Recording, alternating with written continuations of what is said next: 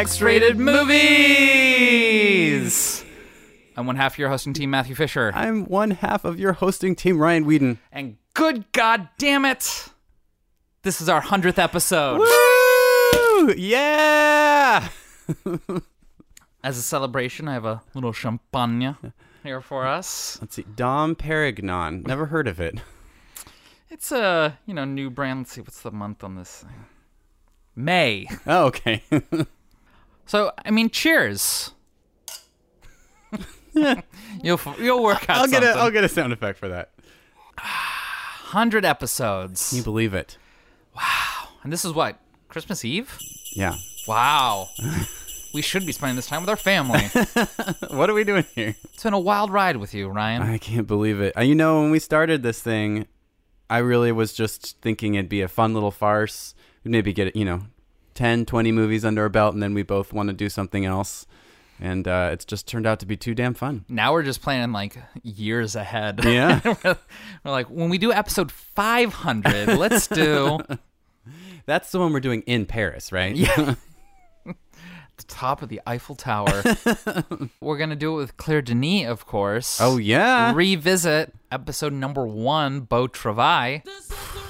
That feels like so long ago. It really does. I like just moved to this apartment. Oh yeah, your couch was in a different space. Yes, that's true. I remember because I had ripped the movie from DVD, which I had rented at Scarecrow. Hopefully, one day, promotional consideration provided by. Mm-hmm. And I'd rented it years and years ago, but didn't have time to watch it in the week that I'd rented it, and ripped it to my computer, and like there it stayed for years and years and years. And then you were like, "Let's do this podcast. I want the first episode to be Beau Travail. and I was like, "Way ahead of you." Gotcha. part of me when I go back and listen to those early episodes, part of me is a little embarrassed. I'm like, mm. I mean, sound quality wasn't great those first forty-eight or so. I take full responsibility for that because I'm poor and I only have a certain amount of money for audio equipment. But we have upgraded since then, and uh, now we sound like angels pouring honey in your ear. Don't we? part of me kind of feels like mm, I wasted some heavy hitters in those early episodes. Like before I really knew how to articulate my thoughts or know. really how to speak eloquently or, or anything like that. Like I would love to revisit Phantom of the Paradise sometime. sure, I could put sound drops in with that. I look back at like Exorcist 3, which was like episode 8 or something, Mm-hmm. and I'm just like, fuck, I would love to talk about that movie today, especially now that we've seen the first Exorcist as well. No. I'm like, ah, would just be so rich for comparison. The other part of me, though, feels that I'm kind of glad that we did some of those like crazy unknown movies like Clean Shaven or something like that in the early days because now I feel that we can talk about some of the better movies like the more well-known movies a little bit more eloquently a little bit with uh, our unique perspective or or drawing in modern influences or how it actually shaped the culture a little bit better Sure. so now that like uh, the notches in our belt are a little deeper, I feel like we can tackle some of the classics a little better than we could in our early seasons. If I could do it all over again, I would have saved American Anthem for a later episode. Clearly, the the deepest notch. That was an belt. early wad to blow. Um, also, Mother. Oh, sure. I mean, there's. I could. I feel like I could be more articulate about that one now. I just remember when Mother came out, I was like, God, we have like a podcast, and it's like we have like nine episodes or whatever it was, and now I like a season is just a you know drop It's in a the bucket. blur. Yeah, I mean, this was the okay. So since the episode fifty, you've started doing themes for each season. I kind of tiptoed into it with the earlier season because all of October I did horror movies. Right. Wasn't a But you season had some on either side. Yeah. Yeah, like yeah, either end of it. I think uh, there was different types of movies, but Mm-hmm. part of me is like you know when you've watched way too many movies, it was getting hard for me to pick just one. Like I wanted to do a horror movie for October. I was like, I can't just pick one. But I was like, oh, I have three Mondays, you know, or I'm I'm doing three movies for this October. I'm gonna just do three horror movies this whole time, and I don't know, it felt freeing Yeah. to do themes as opposed to just one off in a topic that I wanted to talk about. Sure. It gives structure to something that was a little more uh, amorphous, uh, which is fun because I thrive and just like pick whatever like whatever my mood is, um, and it's nice to kind of structure that around one pick each season that's in your theme because I could never do like the way you're doing it. It would drive me nuts. Okay. Um, but I like that the podcast is structured that way, and I like that I can choose one from my list that fits into that mold, and then go off into left field again.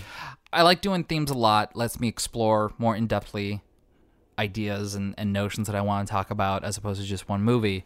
But I found actually really freeing what I did last season with uh, just movies that shaped our childhood, a la Large Marge sent us. Because it didn't tie me to a specific genre, it just there was just that generic theme, which is really only a theme to me. Mm-hmm. Like the movies that I picked, you know, they, they may have shaped other people's childhoods as well, but they didn't have anything else in common outside of like you know being aired on like USA during the early '90s. Uh, so I feel like I'm going to try and do that going forward, Okay. like less genres and more tenuous themes or conceptual themes. I will say though, you know, doing specifically action as a genre was really enlightening to me. Um, to sort of see what that tent means and uh, various ways that it's depicted, and uh, seeing a fucking Jackie Chan movie, which I've never seen. that was great. Yeah, and sometimes like with action movies, I learned how hard they are to talk about. He punched real good. yeah, like it's hard to talk about action movies. Part of me is just like, just go watch it. You'll you'll know what I mean once you watch it. You know, it's not difficult to talk about What? erotic thrillers. You know, like so the uh, erotic thrillers was the one right after my art house Sure. exploration, and the crazy thing about that was that I felt that when we dug in deep to those erotic thrillers, there was more to them there than a lot of those art house movies. Mm, it's that ambiguity. You know, it's all up in the air. You know, like with uh, Basic Instinct, we were really able to dive in deep and find stuff in that. Whereas, you know, some of the other stuff, you know, uh, Soderbergh's Schizopolis, that was really hard to talk about. It kind of seemed after a while like it's just surface experimentation. Like there might Yeah. not be more to this than meets the eye. It might just be what meets the eye. Whereas some of those erotic thrillers, I'm like, oh no, there's more than like Crash. Like there was so much to chew on and Crash. I just closed that box. I don't want to open it again for a while. Well, these this past year also saw the return of some guests, including Bettina McKelvey, Kevin Clark, and those gayish guys whose names I'm going to omit out of spite. They know why. Also, uh, some new guests because we got for the first time the Deadbeat Film Society on our podcast. For uh, episode 56, Scorchy. um, John Coons came on to talk about uh, Mother's Boy, episode 75. Uh-huh. And uh, of course, the the linchpin, Jessica Baxter. For Wild at Heart, episode Oh 81. And let's never forget Devin Sheridan. In whatever episode it was that he was on. I don't know. I'm just reading this. Devin, who? I'm sorry. Was he on the podcast? I don't know. This seems like a misprint. Where's uh, Brenda, our, our intern? Did Who- you make this list? Who's Divine Sheridan? this year included Xanadu, which of course I'll never be the same after that. it's the new Teen Witch. we revisited many of your nostalgic favorites. Like, not only did we do Flight of the Navigator, but we also did The Fifth Element. Yeah. Uh, you exposed me to, uh, you know, I'm always complaining that you're never exposing me to something new, but you exposed me to Z, which Right. I love, love, loved. And that was the beginning of the fig potato debate. A wound that has still not healed, although you almost caved during their Thanksgiving episode. I was tricked into that. but you also exposed me to Basil Dearden's Victim, Yeah. which was also great, great, great. I'm really trying hard now to get to find that balance between films that I love and films that I know you've never seen. And while I like to think that we're getting better with time, part of me feels that we sort of really hit a peak with our double feature of movies featuring farting corpses. I wanted to bring up farty corpses. I'm really glad you, you mentioned that because if we ever get enamel pins of the podcast, Okay. we're getting a farting corpse. Because nothing says X rated movies like, Like a farting corpse.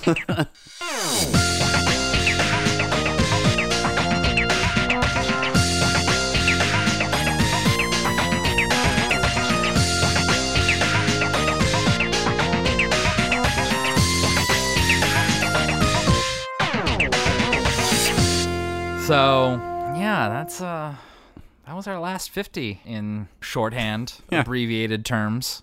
but you know what that means, Matt? Hmm. Every 50 episodes, we got to spin a wheel. So we have a theme with our double features. Usually we either feature an actress or do some sort of theme Or a director. Or a director. But with the 50s, it's sort of a landmark. And uh, we spin the wheel and, and do two films off the list that we consider verboten otherwise. Oof. The list that shall not be spoken, except for every 50 episodes. Uh, so on episode 50, we rolled the wheel and we got Pulp Fiction and Tootsie. And this time we're spinning the AFI roulette wheel.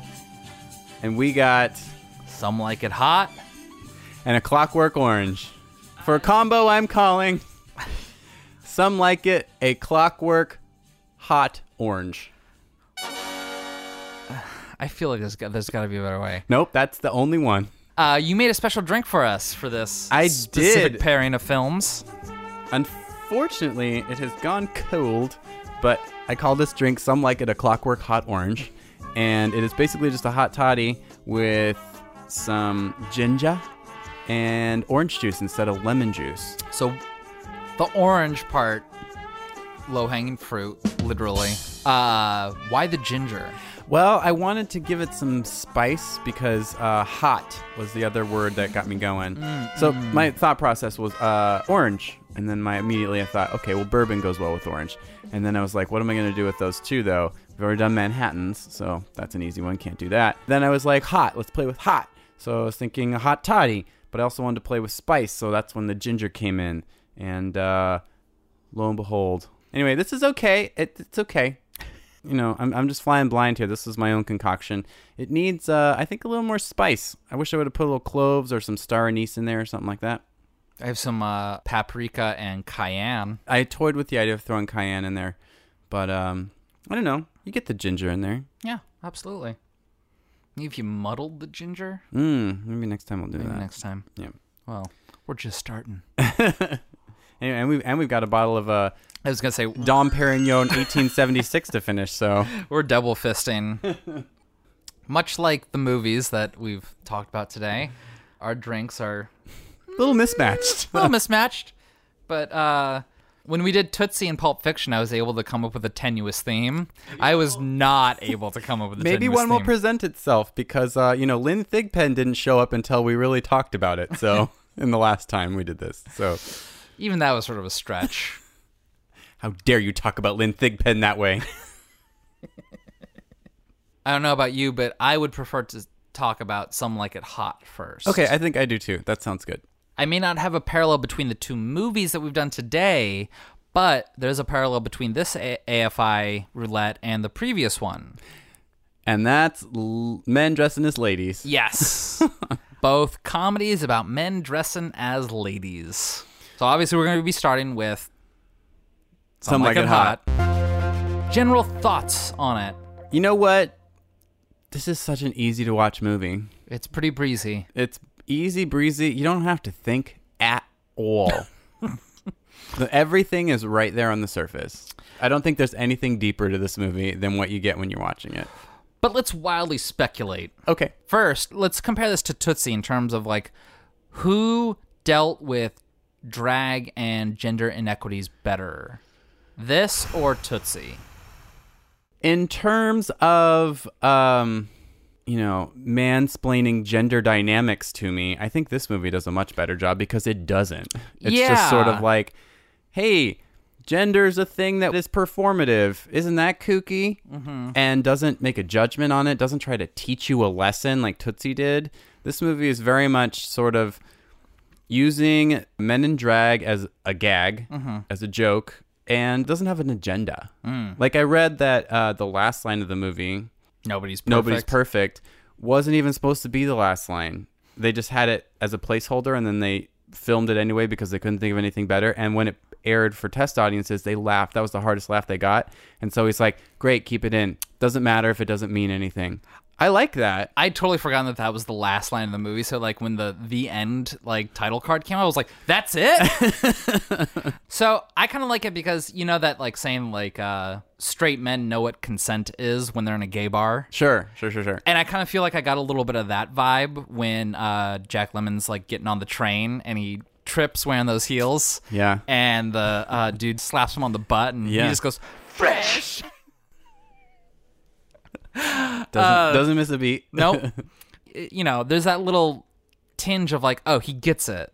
Like he he understands like this is how things are, and you just have to roll with it. I've been on the other side of this coin. yeah. Just bite your lip and keep moving along. Mm-hmm. especially 1929. Like, you know, you Yeah. couldn't have a Tootsie style. I mean, women were a little more liberated in the flapper era, I suppose, but still, even then, Jack Lemmon did not pull off being a lady. Tony Curtis at least like put a collar on. But there was no point that Jack Lemmon's like Adam's apple wasn't hitting Oh the camera. especially the swimsuit scene. Oh, I was like, that's a man. like, Marilyn Monroe comments on it. She's sort of like, Jeffrey, I had no idea you're such a big girl. Oh, sugar, you should have seen me before I went on a diet. Oh, I mean, your shoulders and your arms. oh well, uh, that's from carrying that bull fiddle around all day. there's no way anyone's fooled by that. I know you got like linebacker shoulders. That was the only part where, like, my belief was sort of, my suspension of, of belief was tested. I forgot that this like dated back to a time when uh, women showed less at the beach than men. So when they were talking about going to the beach, I was like, "What the fuck is he gonna do?"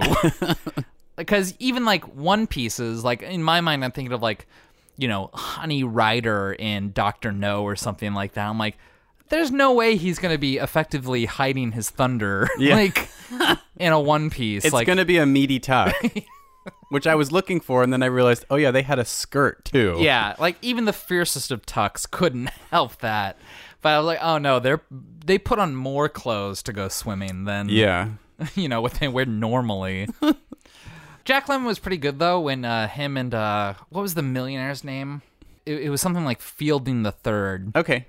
and they're like dancing like the tango or something like that. Yeah. and Jack Lemmon is like suddenly he's like into it. like, Yeah, that, that's a fun little uh, cut back and forth. Well, because he's so reluctant, and then like a- after a while, he's like, you know what, I can get into this. And I just love because the first scene of him dressed as a woman, he's like, how do women wear these things? Like, I, you know, I'm struggling to balance here. It's like heel toe, lady, heel toe. but by the time he's like tango dancing, like mm, he ain't awkward in those heels no more. He's walking backwards in those. A Yeah. regular Ginger Rogers there. It's like once he got his head in the game, he was in it to win. yeah, yeah, and he was excited about getting married. He's like, I am going to get married, and then I'm getting alimony every month. Yeah. You know, it was weird. Like, after a while, Jack Lemmon wasn't too put out by having to dress as a lady. No. He, he learned to game the system to his advantage. He's like, this this farce is working out for me. Tony Curtis, he's definitely the, the hit it in, in the duo, I feel. totally, and I. When he switches into lady voice, it's the best. And the way he like kind of puts his lips out. Hello, Mr. Poliakoff. I understand you're looking for a couple of girl musicians. Mm-hmm. Mm-hmm. Mm-hmm. Mm-hmm. It's really good. He's kind of a hot babe as a lady. I mentioned this on the uh, celluloid closet episode, but like, oh, did you? yeah. And I mean, like Tony Curtis is kind of hot as a lady. Let's be honest. you tap that? Yeah, he makes a hot lady. Would you require the dress?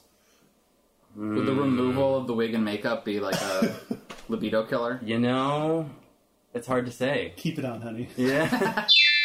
Yeah, Tony Curtis, I feel like kind of pulls it off. Like, there's no part of Jack Lemmon like where I feel No, that that's he's a man. convincing. yeah, I heard that's why they had to make this movie in black and white was because uh, the color versions of them and their makeup and everything was quote unquote hideous. grotesque. it'd be hideous. yeah. And you can look online, there's color photos from like behind the scenes of this movie being made, and yeah, they look bad. yeah. they look busted. Yeah, Tony Curtis, like he doesn't quite have the extroverted charm as of, of a Jack Lemmon, but I don't know. I was on board with it. Well, I mean, some like it hot. The soundtrack in this was awesome. Yeah, everyone is shitting on Sweet Sue Society Syncopators, but guess what? I think they're a hot little band. They are a hot little band. I mean, I liked them when they're playing in that train car, Mm-hmm. and uh, they're just they're just going for it, which would be really loud. In Do you there. think a ukulele, I'm sorry, an ukulele, could actually like be heard above all that brass? Honestly, no. I think that she was probably not very good, and that's why they uh, that's why they gave her that instrument. She was just pretty. They put her in the front row. All right, so we we've hit on Jack Lemmon, we've hit on Tony Curtis. We got to talk about Eminem here. This is a great role for her. She's a lot of fun. Watching it now because I've seen other Marilyn Monroe movies. I think this isn't her best performance. Sorry, I was taking a sip of champagne, but I didn't really want to do a spit take. She's Uh, great in it. Whatever. Like she's good. I don't know if she's great in it. What is she great in, though? Let's be honest. So, all right, She's fine. She's a Hollywood put up star. your feet, loosen your belt, because I'm going to go on a rant here. I don't think Marilyn Monroe was ever quite as bad as she thought she was. She definitely had it in her head that she was a bad actress. And I don't know exactly where along the Marilyn Monroe timeline this is, but if you watch some of her earlier films, like Don't Bother to Knock or something like that, she's actually pretty good. And somewhere along the line, she got in her head that she was bad, so she started like you know, studying with uh, Stanislavski and like learning like the method method of acting and really tried to you know go through that like the Marlon Brando route of acting. And I think she got in her head too much and became bad by overthinking it. Mm-hmm.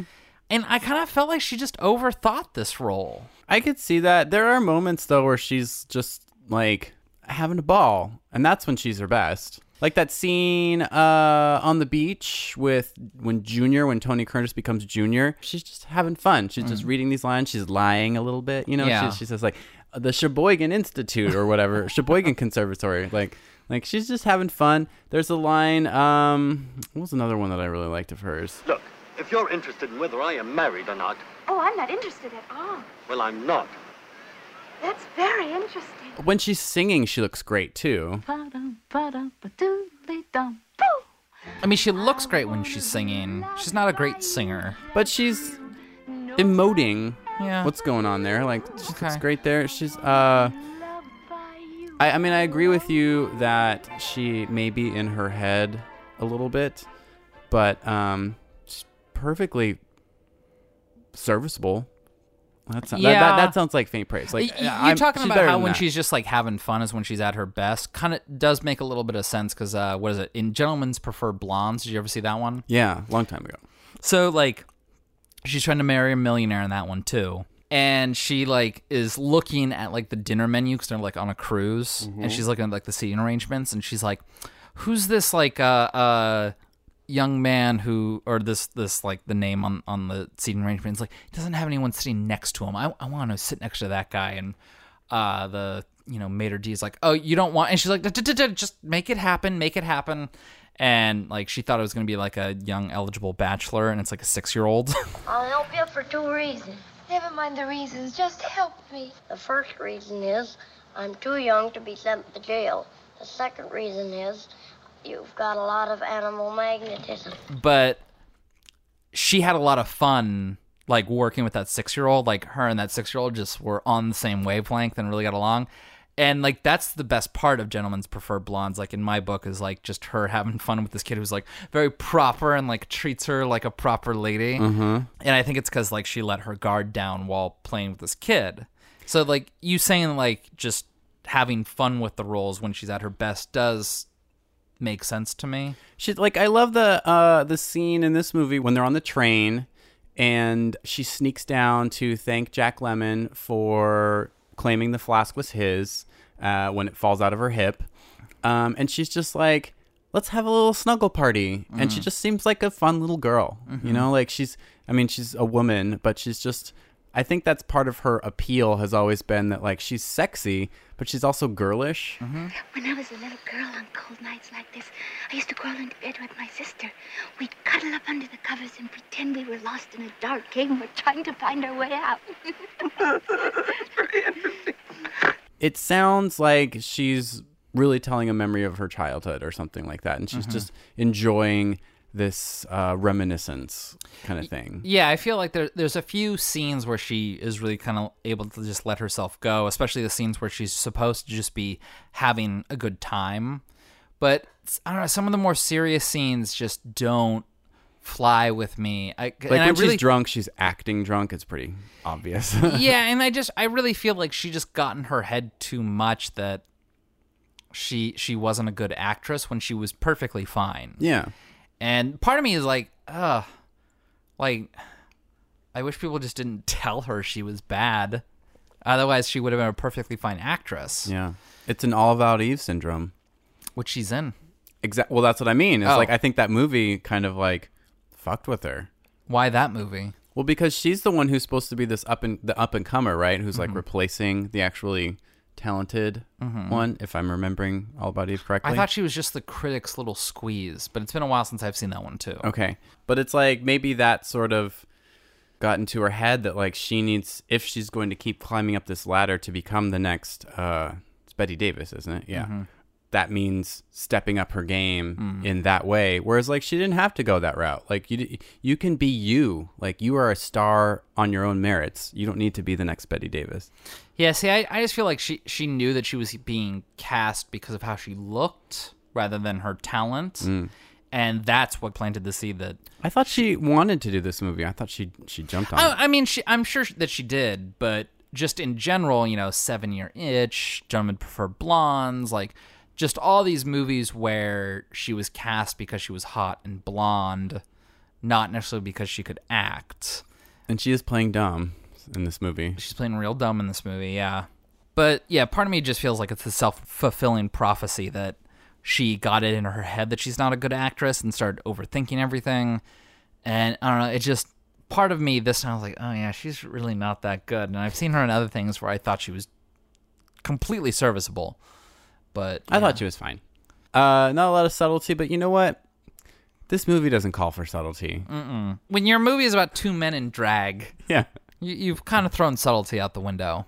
So watching it this time, one thing that jumped out to me right away was the idea of things aren't what they seem, and we get that immediately with. Well, first of all, it starts off as like a harrowing car chase, which you're like, Good stunt work in that. yeah, Like there was like a one car hit another. I was like, Jesus. yeah, one like s- spins around and stuff, and you're like, and like this is like back this dated to a time when police officers hung off the side of the car. Yeah. Uh, but you know, it, it starts off with like an action sequence, and so you're like, "Is this an action movie?" And then like, no, it turns into a different genre. But uh, also with the uh, funeral parlor, like it start it, on the facade, it's a funeral parlor, but guess what? No, it's a speakeasy. So uh, that whole the whole theme that of like you know drag or whatever you want to call it, every you know surface presentation is presented right away, right in the beginning of the movie. I guess this plays into the later theme when the mobsters are in Florida, track them down, Uh-huh. and they're having their little mobster convention. yeah, And the assassin jumps out of the cake. sure. The cake obviously not being all that it seems to be. Yeah, you're expecting a stripper. I have questions about that cake. Lay it on me, Daddy-O. So the guy who made it, when the assassin's getting in it, he says, And don't mess up the cake. I promise to bring back a piece of my kids. "What oven is big enough to bake a cake like that?" Well, I think you bake it in sections. And then you piece it together with some buttercream. Yeah, like you, you bake half the bottom, like you, you cut it in half, like uh, uh top wise. Okay. what- And if you're just putting like two or maybe even a quarter, if it's just like the outer or the the inside, just like the the doughy part, and then you cover it with frosting, you'd never know that it was in sections. Okay. And then you just do the same with the layers as you And then place it around like a tube, a cardboard tube or something that somebody could hide in. yeah, exactly. And then just paint that tube with frosting. Uh, there's a Netflix series about Christina something's fabulous creations or something. Oh right, like with that. the with the puppets. yeah, but Mm-hmm. like she makes huge like dollhouse size cakes, and like it shows how she does it. Mm-hmm. So That hide assassins. Strippers. both oh, okay. stripper assassins. Oh, the best Um, kind of assassins. Modern day remake. This would be a stripper assassin. It'd be like a, a, a you know atomic blonde Charlize Theron like jumps out and like you know cracks the gangster's neck with her legs. The first 45 minutes is just her in like complete darkness thinking her thoughts, uh, waiting to jump out. I could see that art house movie. Yeah. Yeah, yeah. Uh, but I no, I guess that plays into it. Like he's assassinated by something being not what it seems. hmm I just like that it was presented right away. That this movie is all about how what's on the surface may not be what's underneath, and um, and it's celebrated in a certain way. Like no one's ever upset when the truth is revealed. I mean, I guess maybe the mob boss is because he died, but like when uh, Tony Curtis reveals that he's a man to Marilyn Monroe, she doesn't call him out on it and be like, "How dare you lie to me?" She's just like, "Oh, no, I like you then." Yeah. And uh, you know, same thing with the last line again. I'm a man. Well, nobody's perfect. I don't know. That's kind of fun. Like nobody's upset. My feeling with Oswald Fielding the third I think you're right. uh, is that he he gay, which is why he was married so many times. Like he was pressured by his mom, so like he bit the bullet, but you know he gay, and so when Jack Lemmon's like, "I'm a man," he's like, "Yeah, let's do it." Oh, that's even better. Mother will never approve, but I don't care. Also, how old must his mother I be? know him. Why was he seeking her approval still? Like, get over it. Yeah, that's some like, you know, uh, Anthony Perkins shit right there. Cut to his mother, and she's just a skeleton in the Yeah. bed. Yeah. he was all for showing a lady a good time, though. Yeah.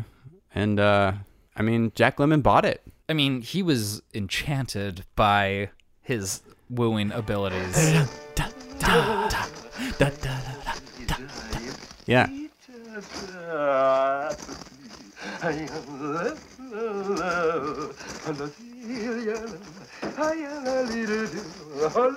He stayed up all night dancing. I they laugh- blindfolded that mariachi band or whatever it was. yeah, yeah. I laugh so hard, and it's the dumbest gag in the world. But it's when they both get in the elevator right when they first meet, mm-hmm. and it goes up like two and a half floors, and then you see like the elevator hand wiggle and then go back down. I like I just busted up laughing. I'm like that is so fucking stupid. but god damn it, I laughed. It's good times. There was a couple really good just visual gags. So there's one when they're both in drag running from the gangsters and they run up dressed as like, you know, waiters and they come d- out of the elevator dressed in drag and it looks like just one take that's done super rapidly. I'm like, that's a good job, Billy That's Wilder. fun. Yeah, You- yeah, yeah. You got that one. I also laughed really hard when they're patting down the gangsters Oh, okay. and uh, they like are patting down like the legs, and they're like they have the fucking biggest pant legs, and a gun falls out, and they're like, It ain't loaded.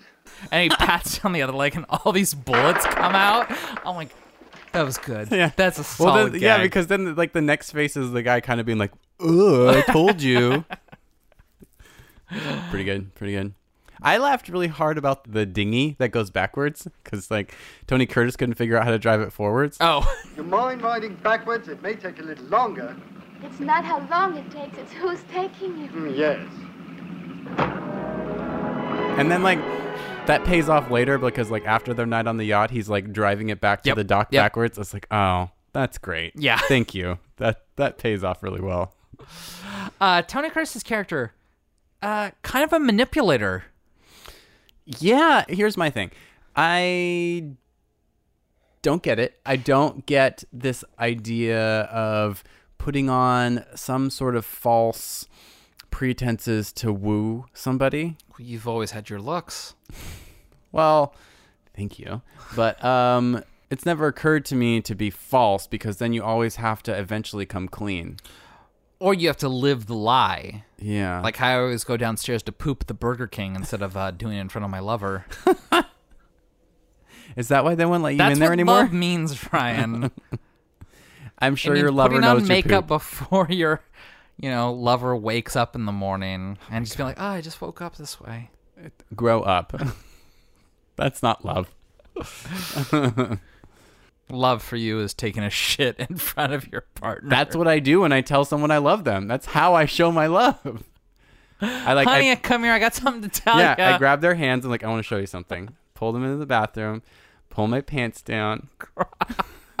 like don't go, don't go. This is how you know I love you.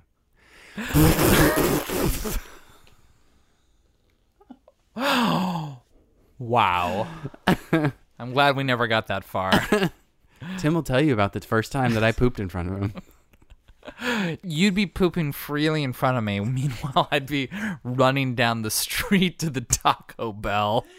I mean, I say that we pee in front of each other with the door open, basically, at this point. Yeah. Yeah.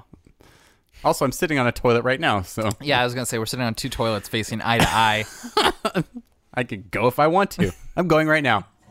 held together with tape. Now, is this uh, packing tape or electrical tape that you've got this together? I think it's gaffer's tape. 'cause Gaffer. I really oh, that's wanted expensive. it to hold. Yeah. Well, it's gaffer's tape on yours. It's duct tape on mine. Okay, because you're not as concerned of the uh, pressure. I'm not putting on airs anymore. I just know that you run through toilets like I run through tissues, so I had to like really strap it in there. My butthole is known to be gusty.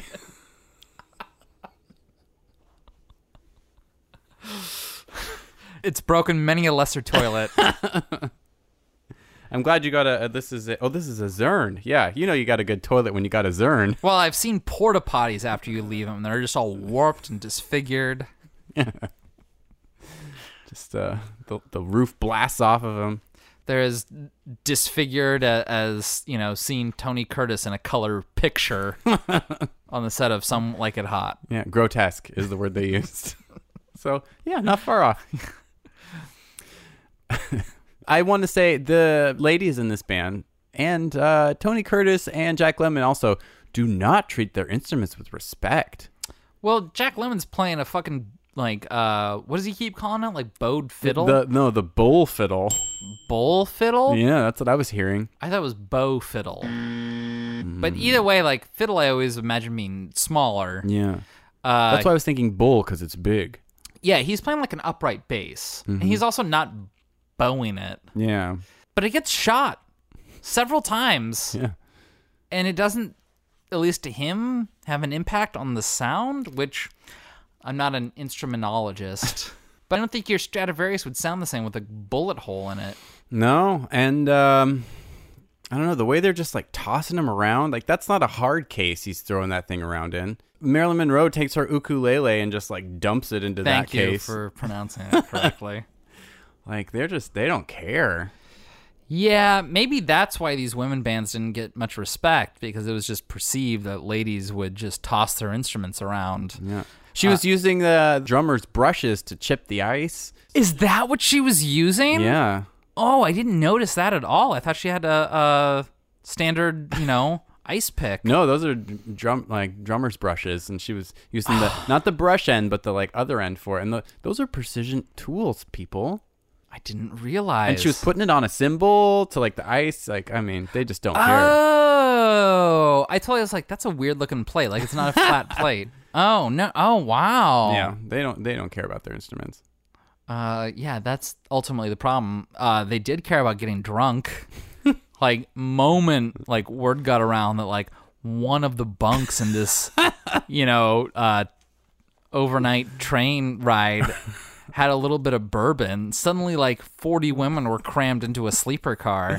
I did like the part when like it, it started to become too many people, and Jack Lemmon goes, but they had like salami and peanut butter. Oh, they're having a good old time. that looked like a fun time. I would I want to be in bunk seven A.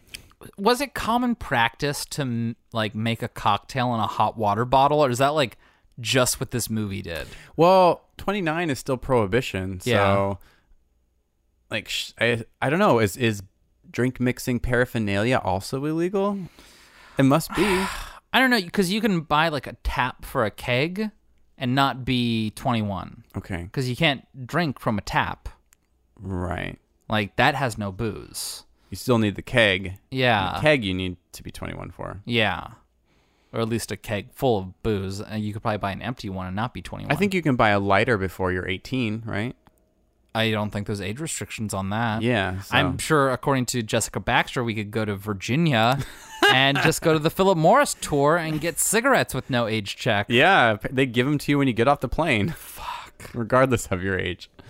But yeah, I mean, it's just a, you know, it's a a vessel for them to do some mixing, and uh, they have that through the entire movie, which I thought was kind of gross, but also like, well, Well, it don't made me think like, w- was it maybe common practice at a certain period in time? Like, of course, like we use it for you know hot water purposes and or douching for people who do that, or if that was like another comic thing. Like, it was it funny that they were using a hot water bottle for these yeah, purposes? I think it's just supposed to be sort of a gag. Okay. Yeah.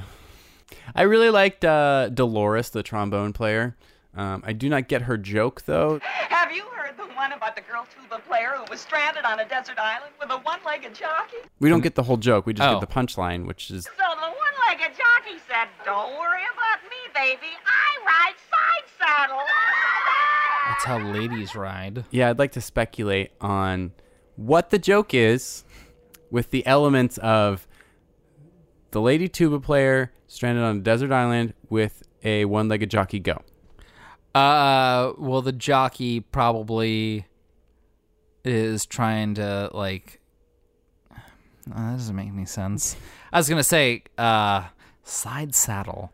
Um, what does the tuba have to do with it? That's what I want to know. I thought that was something that with like her lips, like she has to blow funny. Oh, but I mean, if it's side saddle, I- like the joke would have to be that like the, The jockey thinks that they're riding, you know, regular. Like I don't know what regular riding is. Mm-hmm. Mm-hmm. Um, maybe he said, uh, "Am I being too forward?" And she goes, "Oh, I always ride side saddle." Cue laugh track. Okay, okay. Well, what does the tuba have to do with it? Um, Maybe the tuba gets in the way, and so he had like she's like, I can only have sex while playing the tuba, and he's like, Oh, that's okay. I only ride side saddle. Wait, the jockey says that, or the yeah, the tuba player? jockey says he only rides side saddle. The jockey only rides side saddle. Yeah. So the jockey's a man. The tuba player player's a lady Mhm. And they're on a desert island. with their instruments Well, I don't know. with horses. Why would the tuba come into play if it wasn't on the island with them? Why would side saddle come into play if there weren't horses? Mm, so there's a saddle.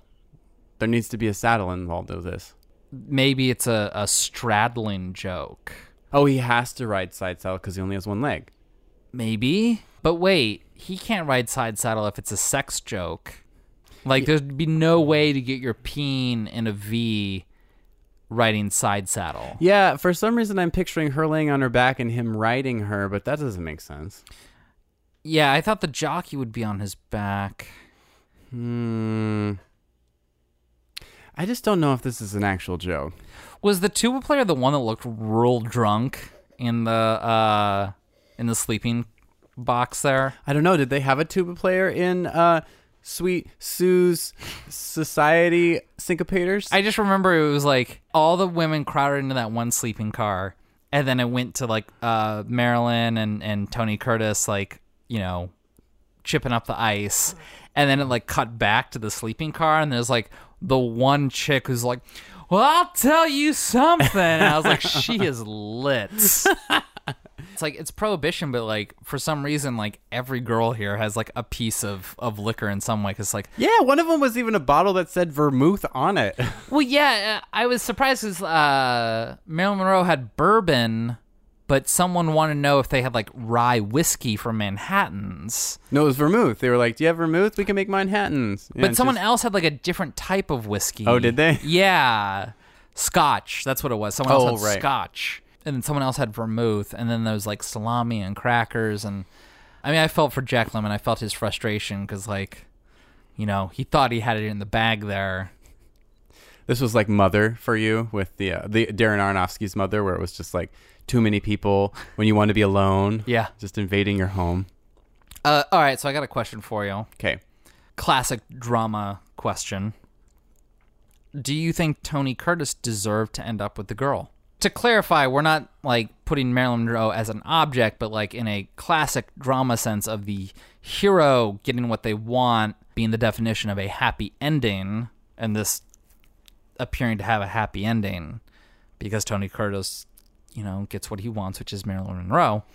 What makes him deserving of Marilyn Monroe? I guess I should ask. I don't think anything like yeah, he's he's deceptive and um, really manipulative. yeah, in a not cool way, but um I don't know, in a movie this farcical, Okay. I don't care. Okay. like great, yeah, you end up together. Do you have any feelings as to why he should have ended up with Marilyn Monroe versus Jack Lemmon? Well, because Jack Lemmon uh, has his own suitor. Jack Lemmon is also sort of going the friend route, whereas Tony Curtis is sort of like, I'm not going to be able to be her friend, so maybe I should try and just be a new persona kind of thing. He does it in that way where, which I always hate, where it's like the woman confesses, "This is what I like in a man," and then he starts doing it, and then mm-hmm. suddenly she starts Glasses and whatnot. yeah, that's like pretty gross. Yeah, my only thought on it is like Tony Curtis put in more work than Jack Lemmon did. Sure. And that's my only reasoning. But Tony Curtis never wore that shitty bathing suit. So that took work. Yeah, he I mean, he was more scheming in the end, but then I mean Tony Curtis was always the more scheming one. Like what's to say that he wouldn't just uh leave Eminem in the dust? Yeah, good point. I mean, I kind of just he- another saxophone player in her brass orchestra. she's she's a sexy lady. you know, she'll do anything to get rid of those tromboners. Yeah, I don't know. Like for me, I I just enjoyed the breeziness of the whole thing, even though there's people being murdered. Somehow this movie still a man- lot of people die Yeah. for uh screwball comedy. Yeah. Like for some reason those scenes don't weigh the movie down. I don't know how, but like you're sort of like, yeah, they died, it's a mob hit, whatever. I'm gonna say at least 15 people die in this movie. Yeah, people just gloss over that. They're like, ah ha ha ha. What a what a lighthearted comedy where lots of people die. I mean, people are like fucking gunned down in cold blood in that garage scene. yeah. Goodbye, Charlie. No, Spats, no. No, Spats, please, no, no. Like they're lined up execution style. The like guy who fills up their gasoline, he's like Hey! Trainers. that guy's like, oh, can can I can I? Um, this is my in- internal monologue of him being like, oh, I, I wish I could have sent my son that one last letter. Wow, you put a whole backstory to the gasoline jockey. yeah, he's like, I, I wish my last meal wasn't an apple and a bologna sandwich. Oh god, my last meal was the big beef and cheddar at Arby's. let's do a comic about the gasoline attendant and just like his his last day of life. and just how he makes a bunch of bad decisions. He blew his last fiver on a lottery ticket, which did not win, and he's like, "Oh, crumbs! Now I'll never pay that electric bill of six dollars." Uh, I do like the idea, like he he like loads up on a burrito from Taco Bell, and then like washes it down with some like spinach and figs, and he's like, "Oh man, I'll be plenty full for that date tonight." Just got to get my shift at the garage over with. you know, nothing puts me in the mood like a burrito before sex. It was the twenties. They didn't know about a burrito digestion. and high fiber before sex. I mean, Yeah. I'd read that comic. And he, he, he sends off his check for uh, vocational school so that he doesn't have to be a, a gas jockey for the rest of his life. Uh-huh, uh-huh. He's like, I'm investing my future. hey, my application came back today. Accepted. Great. I can't wait to start this program. uh, you know, he's like, oh, I have two choices. I could send this, you know, child support payment, or I could put in my annual contribution to my IRA. I better think of the future. Boy, I'm glad I paid for that surgery for my dog.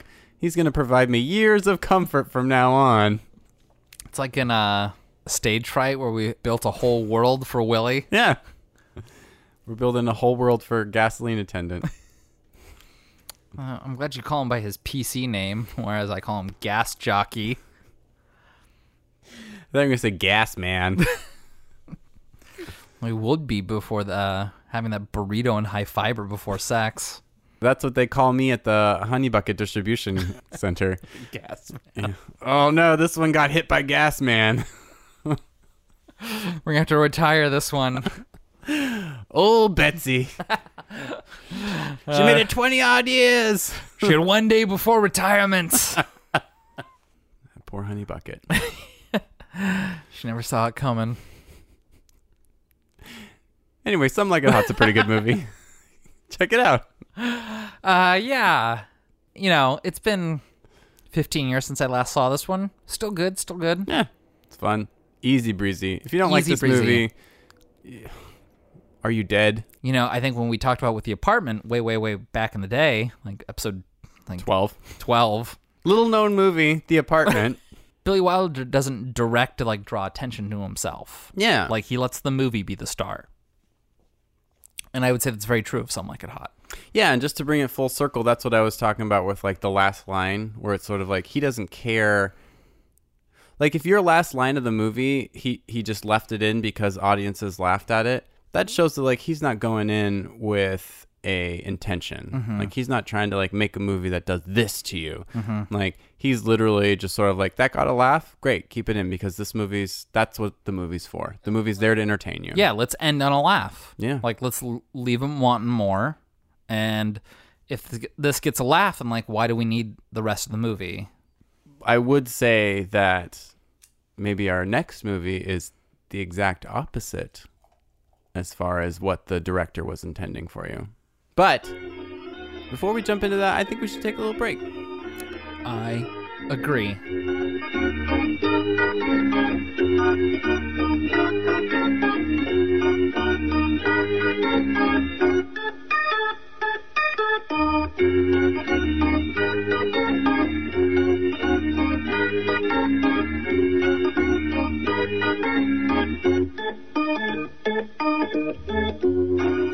Was his, his way of saying it's too painful and was trying to make everyone ho- soft. yeah, yeah, yeah, yeah.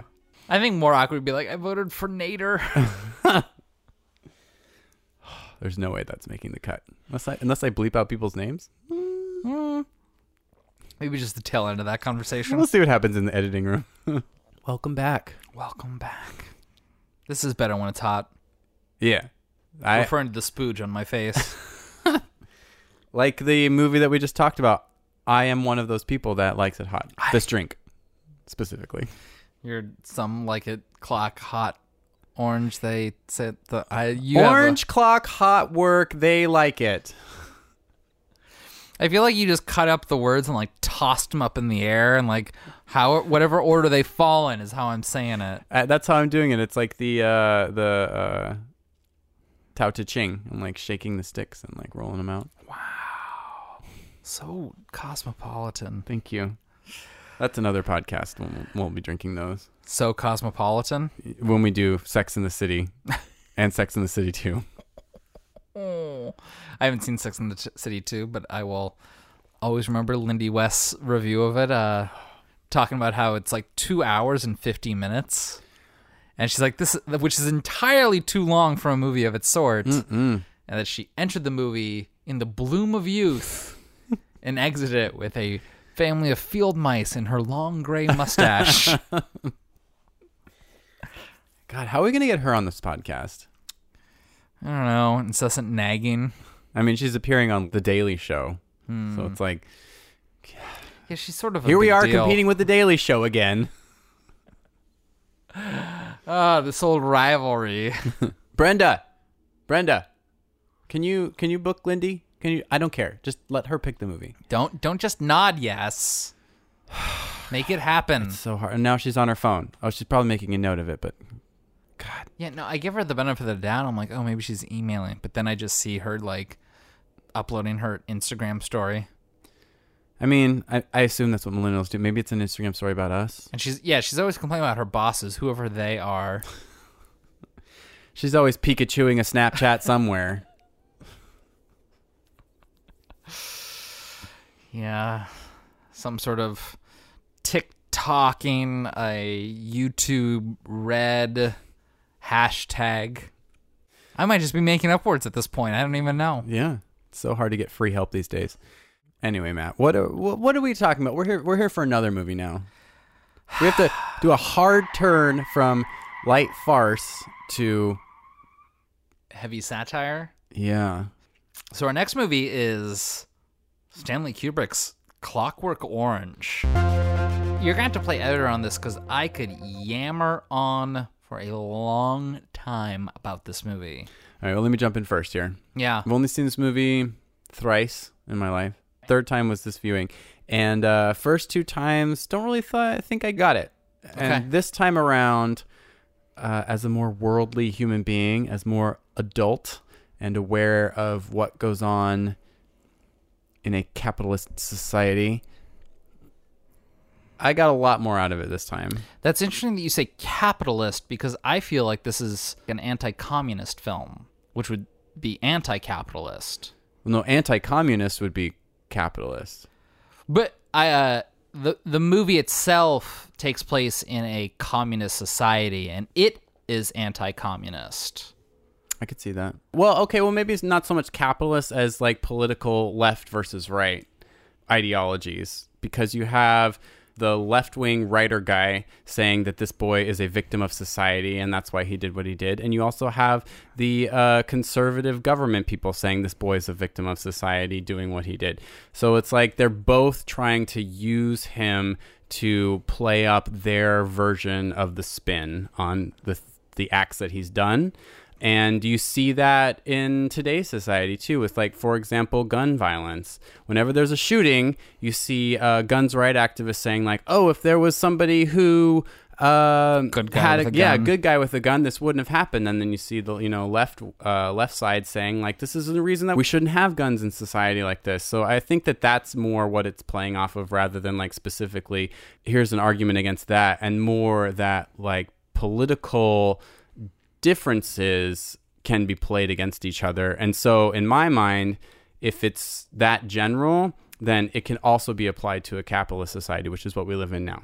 Uh, I mean, I'll, I'll agree with you that it's playing on sort of political extremes because really communism is a far left government and it's sort of infused with, at least in this world, a very uh, socially conservative government. Mm-hmm. So it's sort of far left in terms of size of government. If we're thinking in like typical like liberal conservative fashions, like this is a very big government dystopia where this government also happens to be very socially conservative, very far to the right in terms of that, very law and order governments that, you know, we've seen in Nixon and Reagan and, and definitely Trump. Like Yeah. he definitely does the law and order thing. But all the crimes perpetrated by institutions here are definitely government institutions. Like the milk bar is not committing any crimes against Alex. Uh, the the little music store, the crazy music store that he goes to, is not perpetrating any crimes against him.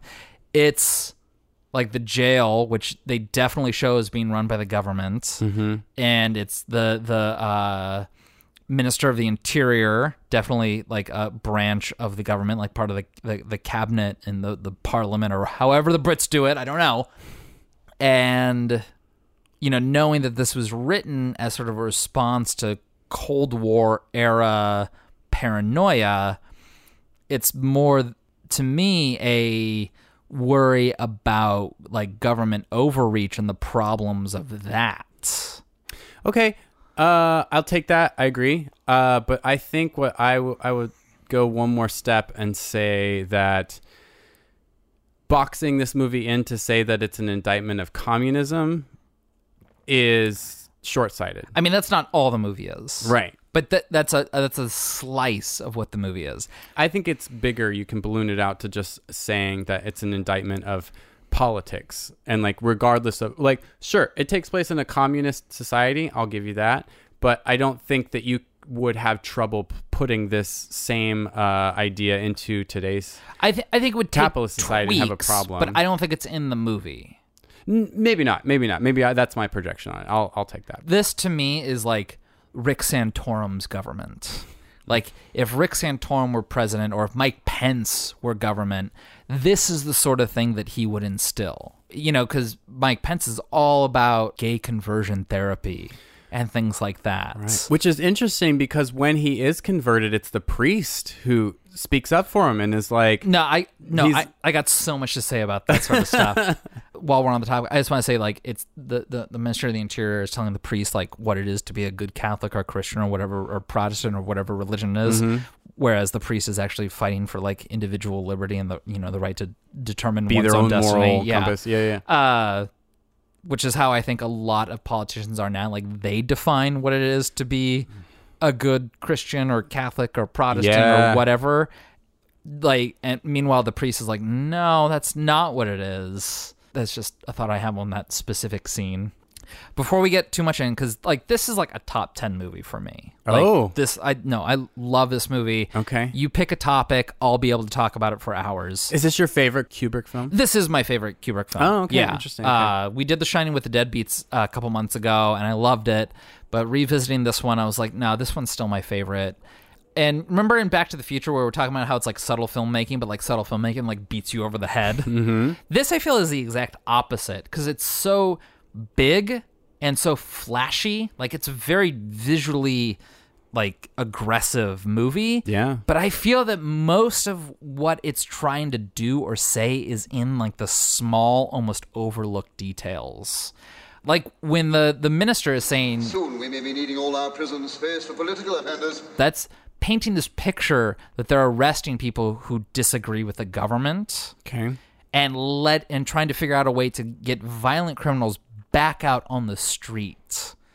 And I always feel that, that, that that's a super communist thing to arrest people who disagree with you instead of l- locking up people who actually are a threat to society. Well, more fascist than communist, I would say. that's what Putin does. Yeah, but I mean, isn't that what Trump's trying to do? Isn't that what uh, Hitler did? Yeah, I mean they they both do it. Uh, it. I mean both are are products of a big government. Like fascism and communism are the right and left of big government. You know, Trump's obviously on the right and the fascist side, whereas you know, communism is on the left side of big government. Like, you know, the right likes to say that they're small government, but they're actually not. They're just for a different type of government. But yeah, little things like that. And because it's just, it's almost a throwaway line when he says that. Like, there's no big set piece. There's nothing to really draw your attention. It's just just walking part down of the dialogue. line, yeah. But it paints a picture of what this world is. And it's presented in a way that kind of makes sense. It's like if you are able to just remove these bad urges from people, then like it should be fine. Like everything should be okay. And they do effectively do that. Like the results are there. And I think that that minister or whatever his name is does make that argument once the priest comes up. He's sort of like, yeah, we might be removing his free will, but guess what? Can you argue with these results? We're not concerned with motives, with a higher ethics. We are concerned only with cutting down crime. And with relieving the ghastly congestion in our prisons.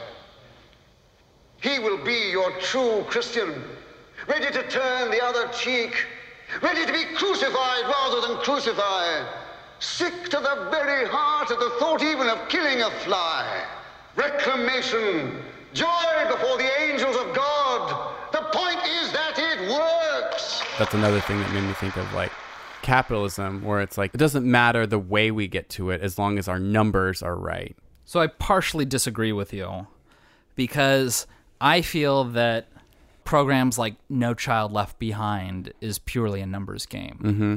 Like they they look at test results and and scores of standardized tests and make judgments on where to allocate money just based on the outcomes of standardized tests rather than whether or not kids are actually learning things. Right. So this is the sort of thing that I feel is like the program that the Minister of the Interior is implementing here is something that we see on the far right. Like this is a far left government in terms of like it's, you know, sort of a, a variation of, of communism here. But the type of social conservatism that we're seeing imbued in it is very indicative of the right. Mm-hmm. That's what I mean by like, it's very much making the argument that both extremes are the same.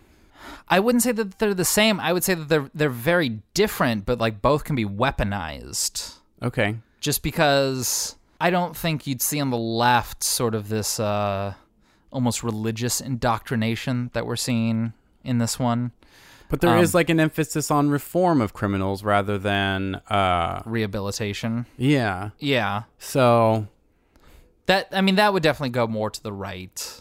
But I mean you could also argue that what they're doing is rehabilitation.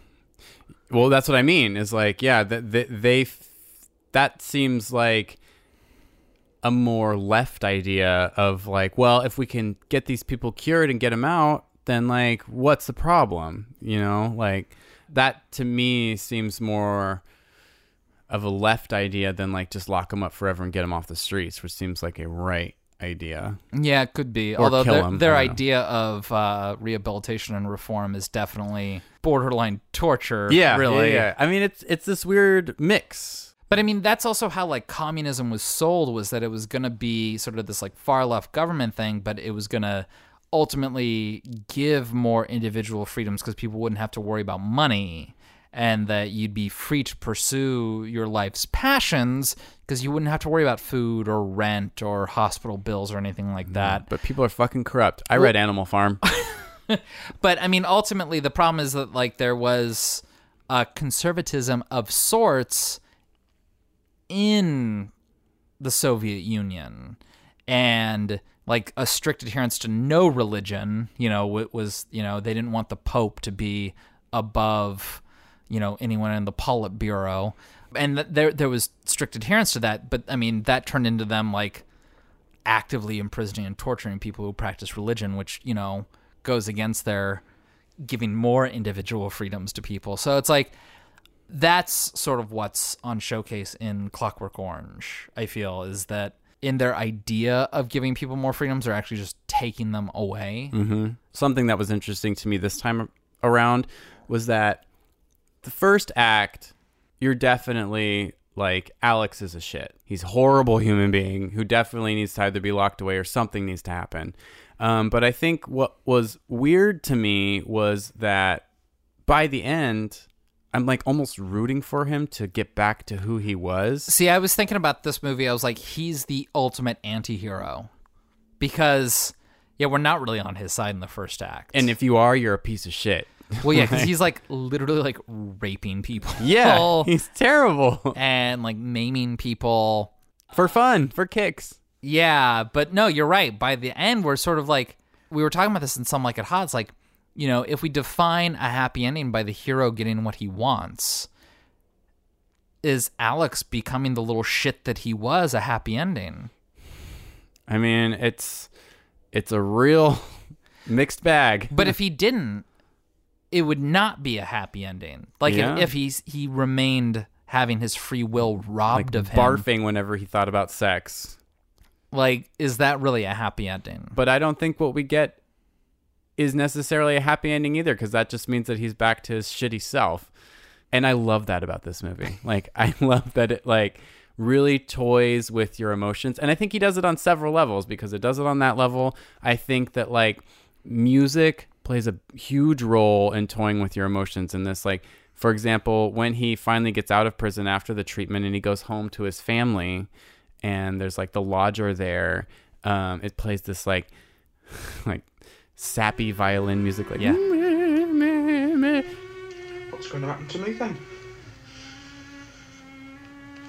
I mean, that's my room is in. There's no denying that.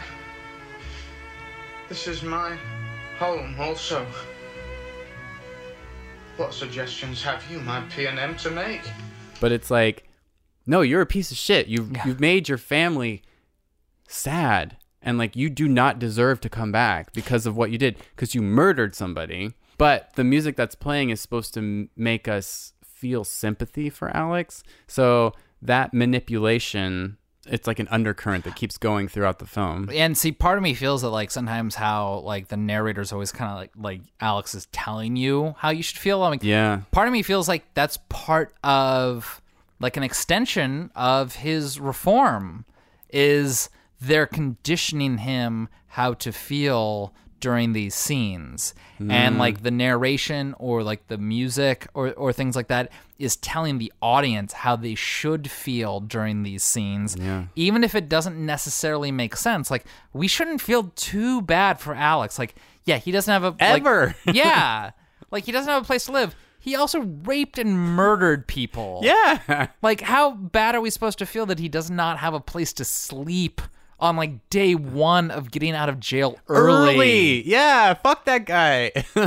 but I do. Like Yeah. there is a certain amount of pangs I have for him in that moment. and and so like how programmable are are we as opposed to Alex like we're just as programmable as he is Yeah. And they illustrate that point during the like uh, you know, famous eye open scene cuz like when he freaks out is when they start playing uh Beethoven. And he's like, Sin? What's all this about sin? That! Using Ludwig van like that, he did no harm to anyone! Beethoven just wrote music! for him that's a sacred thing but it's like it you can use that in any way you like you know and a government can a filmmaker can and you know kubrick makes that point because it's like you in that moment are alex with your eyes glued to the screen and he is pointing out that like i am manipulating you as you're watching this movie couple points on the music real quick. So, one, when I watched this as a youth, I used to think that the inclusion of Alex liking classical music was just to show that there's like beauty within the beast. Okay. And that even like a horrible person can appreciate beauty. But like now I watch it and like, you know, the Third Reich, like the Nazi regime, were big on art. Like they were big on Wagner, they were big on operettas, they were big on, you know, visual arts of the day, paintings and whatnot. hitler loved pastry And so now I feel that it's not necessarily like, oh, like an animal can like art. It's that often someone or something awful does like art and that they aren't mutually exclusive. They often go hand in hand. yeah and they twist it to you know uh, fit their needs Also, uh, this the last time I watched this, I really noticed it, and it came across this time as well. Is Alex is applying for the uh, what do they call it, the Ludovico treatment? And what happens is the Minister of the Interior comes to check out his little cell that he has going, and he he sort of pokes around. and He sees like a bust of Beethoven on his desk, and he looks at the nudie pictures he's got pinned up on the wall. And he's about to leave, and something that I only really notice in high definition. I didn't watch it like I saw this movie in a theater once, and I didn't even notice it then, but uh, I I notice it when I watch it at home. Is that right before he leaves, he comes back and he sees a framed picture of Beethoven as well. So it's like he lifted up the bust, looked at it, kind of put it down, didn't think much of it, and he picks up the framed picture, looks at it, then looks at the bust, and like you can see that he's making this mental connection, like, oh, he likes Beethoven yeah and then puts the picture down and walks out. And like, you know, some like 30 minutes goes by before Alex is in the treatment and Ludwig Van's The Ninth is playing. And it went from me thinking that this is sort of uh, unhappy happenstance. Ode to joy is very popular Right. I used to think, and they're playing it during like concentration camp videos. So I went from thinking like, oh, this is sort of an unhappy coincidence that they happen to be playing, you know, proud Germanic music over images of Third Reich atrocities. To me, realizing like, oh no, they're purposely putting in something that he loves to rip it out of him, to make like to take something that he finds joy in and to ruin it for and to him. associate it with something that is clearly atrocious Mhm. yeah and uh, that just made me realize that you know this is the government purposely trying to rip joy from an individual's heart. I mean, yeah, I, I agree, but I also like feel that there is a certain amount of trust that Alex is putting into this study. I feel like it's not just I want to get out as early as I can, but it's also like I want to maybe erase this part of my life so I can start over again. And so by volunteering for this study slash treatment, he's subjecting himself to whatever and they do that. They they really dig into his core and so like he kind of gets what he asked for in a way.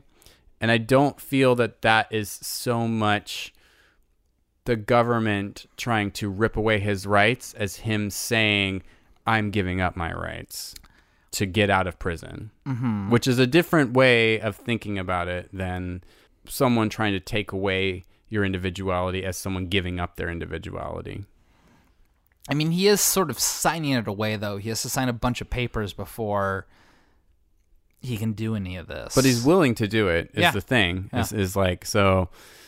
I don't know. I guess I saw. I, I didn't see the scientists as arms of the state so much as individual entities, just that happen to be funded by the government. Maybe I don't know, but it's like they're just doing science work, Mm. and it happened to coincide. With this is just this a thing. standard anal cancer research team. Yes, more or less. And Alex is just a, a paid participant. Yeah, yeah. He's volunteering for it. Uh, maybe he doesn't know the full scale of what he's getting into, but uh, feels that it's it, a it, you know it benefits him, Mhm. and also maybe there's some, some important uh, data that'll come out of it.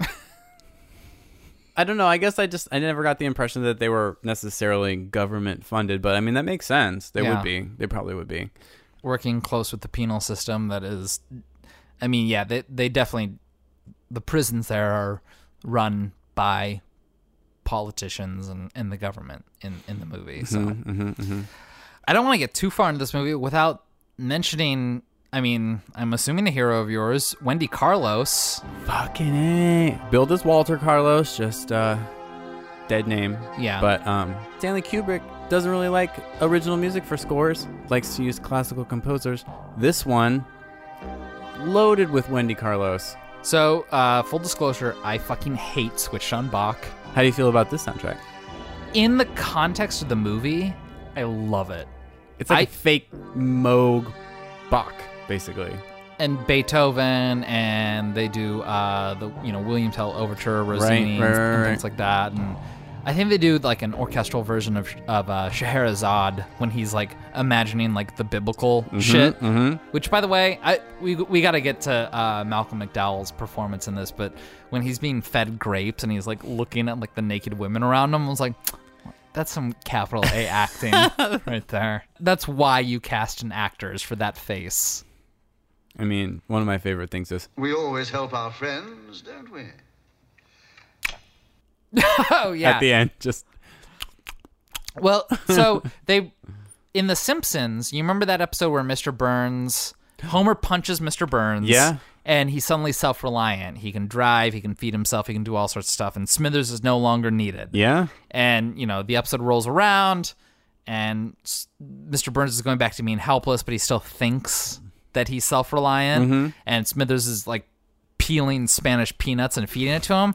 And he opens his mouth like Alex here. And I'm just like, what a perfect, like, little illusion. Because it, in that episode of The Simpsons, it's like Mr. Burns is sort of believing he has these individual freedoms, even though he cannot drive. uh, and he cannot do things for himself.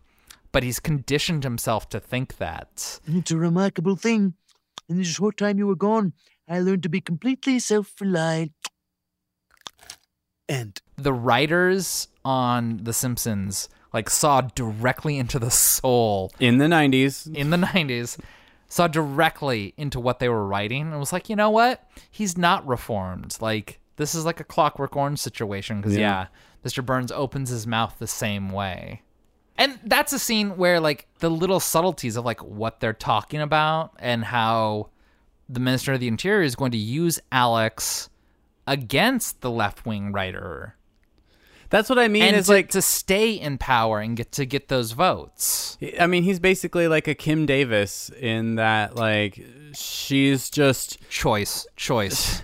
I mean, sh- she made a move, and now she's we're either going to turn her into our hero for not issuing uh, marriage licenses to anybody, or she's suddenly this enemy of the left, where it's like, oh well, now we can't get our own marriage licenses because we're gay, and it's like that's what happens. It happens in any political climate. You find a flashpoint and then you politicize it, you know? And it's like we are so full of them these days. Watching this, it felt like, oh, well, they're taking way too long to get this going, you know? like he should be this this today it would happen immediately. You'd have like Fox News and CNN in that recovery room being like blah blah blah blah blah and you could see you could see the headlines going either way and I just think that's very savvy for 72 is that what this movie is I mean, there's a lot of things in this movie, and I don't know if it comes from the book or if it comes from Kubrick, but that sort of predate. I mean, granted, Nixon ran 68, and he was definitely the law and order candidate, and they used law and order a couple times in this movie. Mhm. But also, once Alex is like uh, rehabilitated or reformed or wh- whatever you want to say he is, and he's let loose, and the cops that used to be his, you know, his droogs, uh, pick him up they take him out to like the the sticks in a fucking like armored police vehicle. Like it's not like they have a normal police car. Like it's like a half tanker. yeah And I'm like, oh, this is totally like pre militarization of the police that we're dealing with now. Mm-hmm. Because they're taking them out there with in like a military vehicle, even though this is like an era in which like civilians don't even own guns, nor do cops. Like they have like bully sticks. And like the fact that they need an armored vehicle for their like beat car is crazy. Yeah. Good job movie or book or whoever put that part in there because like that's what we're dealing with now. That plays into again like once he becomes a member of society again after his quote unquote reforming he gets held under the water for a long time. I tried to hold my breath for that long. I could not do it. There must have been some sort of did you like- take in uh, account the cut? The cut yeah. I started after the cut and it was still too long for me to do it, it, it is a really long time like, and he's I- struggling the idea of being like hit while underwater so like you'd be like coughing up air it's a long time and i was not able to do it so i don't know exactly how they did that scene there's got to be some oxygen device down there That's what I'm hoping. Yeah. Yeah. But yeah, that idea, once again, of now we're supposed to have pity Mhm. for Alex because, like, oh, now the state is so repressive of him as a person. But it's like, no, fuck that guy. Did you forget that from uh, Act One? I did. Like, because in those moments, I'm just like, oh, this is shitty. This is a total example of the state just but, it- like. but it's also like a prisoner's rights thing it's like yeah he did something shitty but like i also still have a sense of empathy like it you know yeah he did something awful but that doesn't mean that he's not human Mhm. like to go back a little bit how i said like the the movie does its most world building in the smaller moments this is one of those because there's no flashy lighting there's no like the biggest thing in the scene is the score like when he's being hit with the baton or the billy club and it's got like the sort of wow like echoey effects like the synth echo yeah. This isn't super flashy filmmaking in this scene, but it's so like it, it makes such a mark on me. Like I feel bad for Alex. Like I'm, you know, you said you were holding your breath. Like, you know, you're sympathizing with him by trying to like live through his plight. Mhm. And you know, yeah, he's a shitty person, but like he's still human, and like that doesn't mean that like he should be tortured like this. You know. No, but I mean, it also proves the fault of the state because, like, I think it even says he gets like 14 years for murder Yeah. and uh, assault. And it's just like violent offenses, you need to be put away. Like, He may have been underage. it d- doesn't matter. Ah, so you're for uh, life imprisonment for minors. No, but I'm for a better reformation for violent criminals. Like, if you're a drug offender, fine. In- in- as a minor, you can get out. Uh-huh. But, like, if you are a violent offender, it needs to be more than, like, hey, we cured him. Now he's free, go. Like, it needs to be something more. So- also, uh, violent offenders need more than 14 years. It doesn't matter if you're less than 18. How much is appropriate? A hundred years. Really? No, I, I, mean know. that is life imprisonment then. I really don't know. I um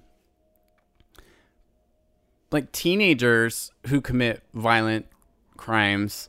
That's not necessarily a question for punishment. It's a question for psychiatric care. Okay. Like it's not necessarily a thing that needs like a mandatory minimum or blah blah blah. It needs to be evaluated not from a state level, but from a personal psychiatric level. And Okay.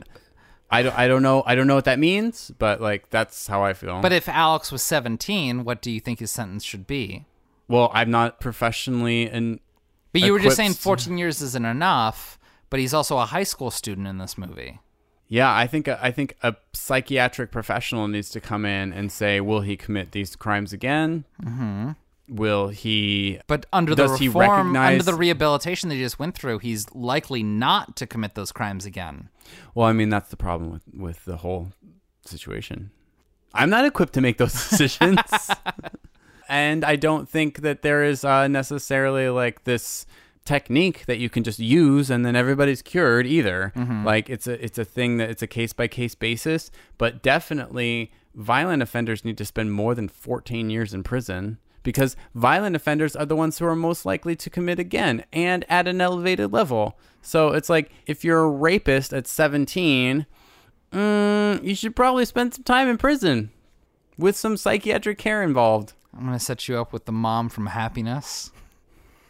You guys can all vote for your hard on crime Republicans. Oh, so you would just let like a 17 year old rapist go, be like, "Don't do that again." Slap on the wrist. Uh, no, but don't I- do it when you're 18 because then we're really gonna have to punish you. Is I'm that not- what you do? But I'm also not advocating for 15 plus years imprisonment. How long would you advocate for? Well, I am going back to your case by case basis. Oh, okay. In this case, what would your uh, judgment be? Well, Alex, from my uh, professional psychiatric analysis of him, 14 years probably wasn't enough. Thank you. Alex's specific instance, because A, he was a repeat offender, B, he showed no remorse, C, he fully intended to commit these crimes again. Whereas if an individual legitimately showed remorse or had no intention of doing it again, or maybe was coerced into doing it in the first place, that'd be a different story. Like if they accidentally dropped a penis sculpture on someone's head? well, no, that's the deal breaker here is that he took a valuable piece of artwork and I see you have a reproduction of it here in your home. Uh, mine's fluffy. I use it as a pillow. we haven't even talked about like the aesthetic of the movie. But I mean, hey, have you ever seen a uh, Stanley Kubrick film? yeah. Yeah, that's his aesthetic. It's here in this movie. Uh, but wait, wait, wait. Let's not get too far far off. Uh, uh, uh, Wendy Carlos. Oh, right, You right, were right. in a group called Walter Wendy. yeah, Yeah, yeah, yeah. as a, a tip of your cap to Indeed. Wendy Carlos. Yeah, because it was a synth group, and uh, I mean, Wendy Carlos is a synth pioneer. I mean, not just a synth pioneer, like a trans pioneer. Yeah, yeah, yeah, yeah. I mean, I can't think of that many people in the public eye. Like Switch on Bach was a big hit in its day. Huge, yeah. I can't think of anyone that was openly trans in that period in time, but she was. Absolutely, yeah. And there was I read a whole thing about the Moog synthesizer and how the idea of this new instrument and a new form of musical expression opened a lot of doors for women and uh, trans people in a way where it's like this is a new form of expression and uh, we relate to that because we are trying to find new ways to express ourselves and I mean, early theremin pioneers were usually women, like Clara Rockmore, one of the more prominent theremin players. Lady. makes a lot of sense, right? I actually have a CD of oboe music written and performed by like female composers and a female oboist. And she specifically chose it because woodwind instruments were seen as unfeminine up until like 1945. One of the pieces actually has like a letter written by like a prominent Viennese composer of like the 1870s talking about how unattractive women are when they play woodwind instruments and things like that. And they should stick to pretty things like the piano or singing. And I feel like something like the theremin or uh, moog is is untouched by that boys club. You know, this is a new instrument. You can't say that it belongs to men Mhm. at this point. Like it belongs to everyone. First come, first serve. Yeah. Also, kind of no one because it's this unwieldy thing that no one knows how to tame quite yet. Uh, well, especially a theremin. I don't, I've never seen a moog up close, but theremins like you can't even fucking touch the things. Yeah. Beasts. Women or moogs? All of them. It is pronounced Moog. Moog. I'm sorry. It's okay. Apologies. Just letting you know. Letting the public know. Hit it or quit it. Malcolm McDowell in this movie. I mean, when he's in those little Y fronts, as they call them in England, pretty cute. When when he was like walking around like scratching his butt. Yeah. I'm like, mm. I know. He gets his dick grabbed by Yeah. that by that correctional officer dude. yeah, no. If he, if he if he was my student, sexual misconduct written all over that. It's a Hiddick situation. Can you imagine anyone other than Malcolm McDowell playing this part? He's attractive, so like you you know, when someone's attractive and evil, there's that like mixture of emotions that I think is important in a role Mhm. like this. And then like we also get him in his skivvies. Malcolm McDowell's never quite as right for a movie as he is here. Like Kubrick really saw what he wanted and like knew precisely what it should be. Because I don't know, name another Malcolm McDowell movie. Star Trek Generations. Uh, another pillar of cinema. yes. I really don't know much more that he's been in. Yeah, exactly. but if you look up his IMDb credits, like he's been in 150 things. you know, he's in Caligula. Oh, of course. Um, I mean, he's been in a lot. he probably was first in line for that. He's like, mm, sign me up. Uh, you know, he's been in a lot of stuff, but like this is what he's known for, and I think it's just excellent casting. Like even those like naked ladies all over this movie, he was also like, you know what, this character depends on being attractive, Mm-hmm. and it's not like he's not objectified a little bit in this movie either. To go back to little details, when the rival gang was about to do the old uh, in out in out on uh, the weepy old Devotchka, watching high def, I'm like, you can see that they're really grabbing her hard. Like, there's yeah, like, her skin turns red. yeah, like there's finger marks left on where they're grabbing her. I'm like, oh, like even if you consented to that, that's got to be unpleasant. I was thinking this time around, how would this movie be different if instead of we a male protagonist, we had a woman protagonist uh, being controlled by the state? How would that be different? Unless they make it a crime to read Judy Blume novels, I don't think they'd be in any trouble. Whereas, Well, but that's what I mean. Like this movie is so male centered, oh, and yeah. women are just uh, really. I mean, we could talk about how you know Stanley Kubrick would very well maybe a subject of the Me Too movement, and I mean this movie does nothing to argue against that. There's no three dimensional woman in this movie. like that, and that's what I mean. Like, so what? What if you took these same circumstances, like a government that is trying to take away moral choice from a woman rather than a man? What would that look like? I mean, it would look like The Handmaid's Tale, probably. Yeah, I was gonna say Handmaid's Tale, genital mutilation, uh, forced abortions, things like that. I just, I don't no know. I- access to birth control. Yeah, it'd be interesting to see just a remake of this movie, but from uh, a woman's perspective. I mean, I think you're right. I think it would just look more like Handmaid's Tale. Is there any aspect we have not covered? Like you, you name something, and I'll blabber on forever about it. How'd you feel about those coffee tables at the milk bar? Oh, with those colorful merkins. Um, the, like the, the the milk bar in particular. I remember when I first saw this movie, I was like, "How is this a book? Like, how do you write this? What are you describing? And it's like even if you were to write down like if you or I were to dictate the interior of the milk bar, would people just think we're insane? like can can you describe this in words like parlayed to a different another person, a, a, a, A blind third person. party, yeah, and have them understand what you're trying to say? I don't know. Well, because like after they go out, you know, uh, drooging or horror showing or whatever you want to call it, and they go back to the milk bar for a nightcap, and it's like the milk comes out of like the, The mannequin's nipples. nipples, yeah. I remember That you have to pull a it- joystick for. Yeah, I was like, what the hell is that red thing? And then like he pulls it, but it was like it looks like a dildo that this mannequin is about to like squat on. But, that's what you pull to get the milk out it's of a their boobie. lever to get milk out of the mannequin's nipple. Mhm. And I'm like, if you were reading this, you'd think it was written by a crazy person. like it looks crazy to see it. Like, you know, Yeah. watching the movie, you're like, oh, this movie's made by a crazy person.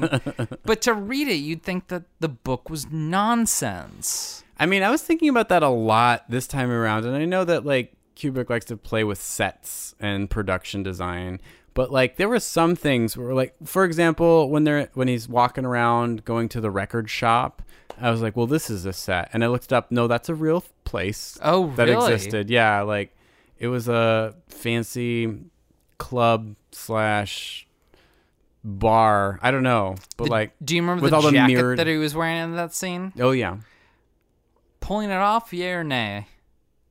yay, Yay? In that time period, yeah. Okay. I David feel only was Prince doing could sh- pull that off, Oh, but well, I mean, that was like the Mm. height of glam or the beginning of glam. So, I don't even think David Bowie could pull off that jacket. well, I don't know. All the scenes in uh, the home where he lived, like his parents' home, especially the living room scene, I was like, this is straight out of a Gregg Araki movie where it's like the background behind the person is so stylized and bizarre that you're like, no one could live here. And I wasn't There was a different wallpaper on like each wall. I know that's what I mean. I was like, is is this an actual home that they just filmed in, or is this a set? And like, I couldn't find any information one way or the other. But it was just like, this is nutso production design. Uh, question for you: Have you ever had a three-way like Alex's three-way? Where like somebody would get up halfway through and start putting on their clothes, and then I would take them off. Like, and, I counted. There was at least four loads blown in that. Like, I guess he could have saved them. Like, he could have like fucked one to completion, and then like she got up and started putting her clothes back on. But like, to my count, like, mm, seems like he must have come like at least four times during this. I mean, this might be too much information, but one time as a early twenty year old, I tried to see how many times I could come in one day. The answer is thirteen. And what? Not enough information, if you ask me. by the end, it was like this isn't fun anymore. Thirteen. yeah, I did that in less. What were you than- jacking off to? Uh, various forms of porn slash my imagination. I was also 23, so it was like I get a boner at a stiff breeze. So, but yeah, I mean, I could see it. Yeah, I'll bet I could do that. Wow. I mean, Although- I could not. I put everything into round one. And then you're like, Oh, I need a, ya. repose. I need a full 48 hours of. uh, 48 hours. God, I'm like I'm like a jackrabbit. I'm like, okay, well, it's been 10 minutes. Let's get going again. well, yeah, but I'd like come gallons. Well, same here. I mean, it's like it's all in the first one, but then like I'm like I'm ready to do another one, and then it's like you know one cc. Anyway, a Clockwork Orange. Um, Hit it or quit it. hit it. I don't think I've actually even done justice to how I feel about this movie. Like, I feel like we're just scratching the surface. And I also feel like I've just piled on loads of my thoughts onto your, like, I think this about the movie. And I'm like, no, you're wrong. you're wrong. And here's all my proof why you're wrong. I mean, I liked it. Don't get me wrong. I I I Well, think I, I think we both liked it, but it's just like your theories. I'm like, nope, shutting it down. I think we're actually saying the same thing, to be honest. I think we're saying completely opposite things. Well, you would. Uh, and that's what makes this podcast interesting, folks. That's why you've been here for 100 episodes. It's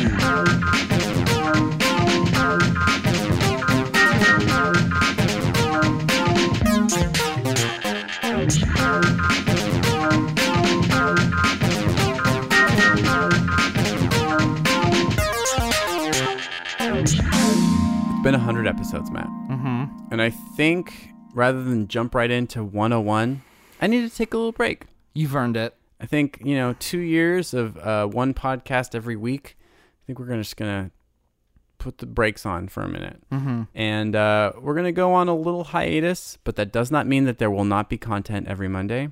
Good. But your regularly scheduled programming might take a minute. And I don't really want to put a date on it quite yet because I don't really know when we'll be able to jump back in.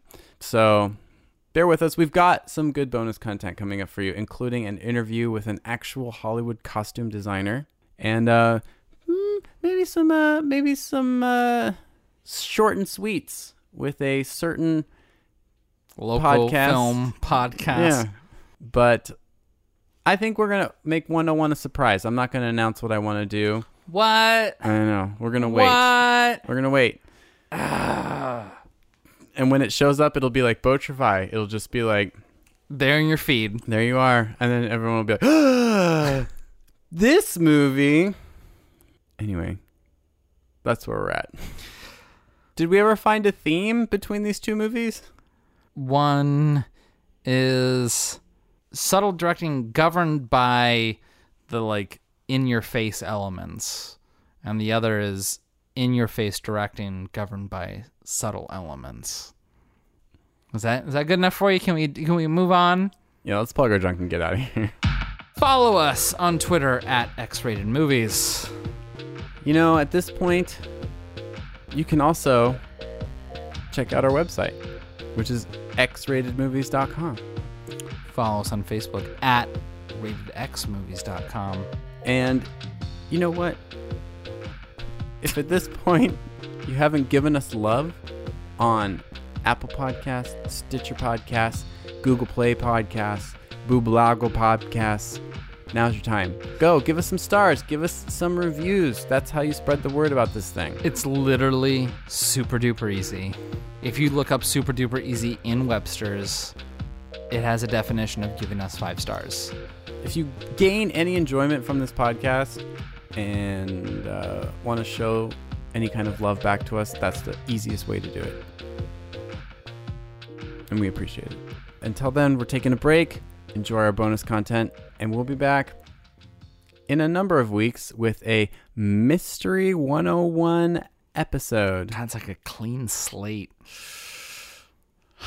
I can't wait to spring it on you because it's my choice. All right. Until whenever. Keep reaching for that rainbow. Bye. Bye.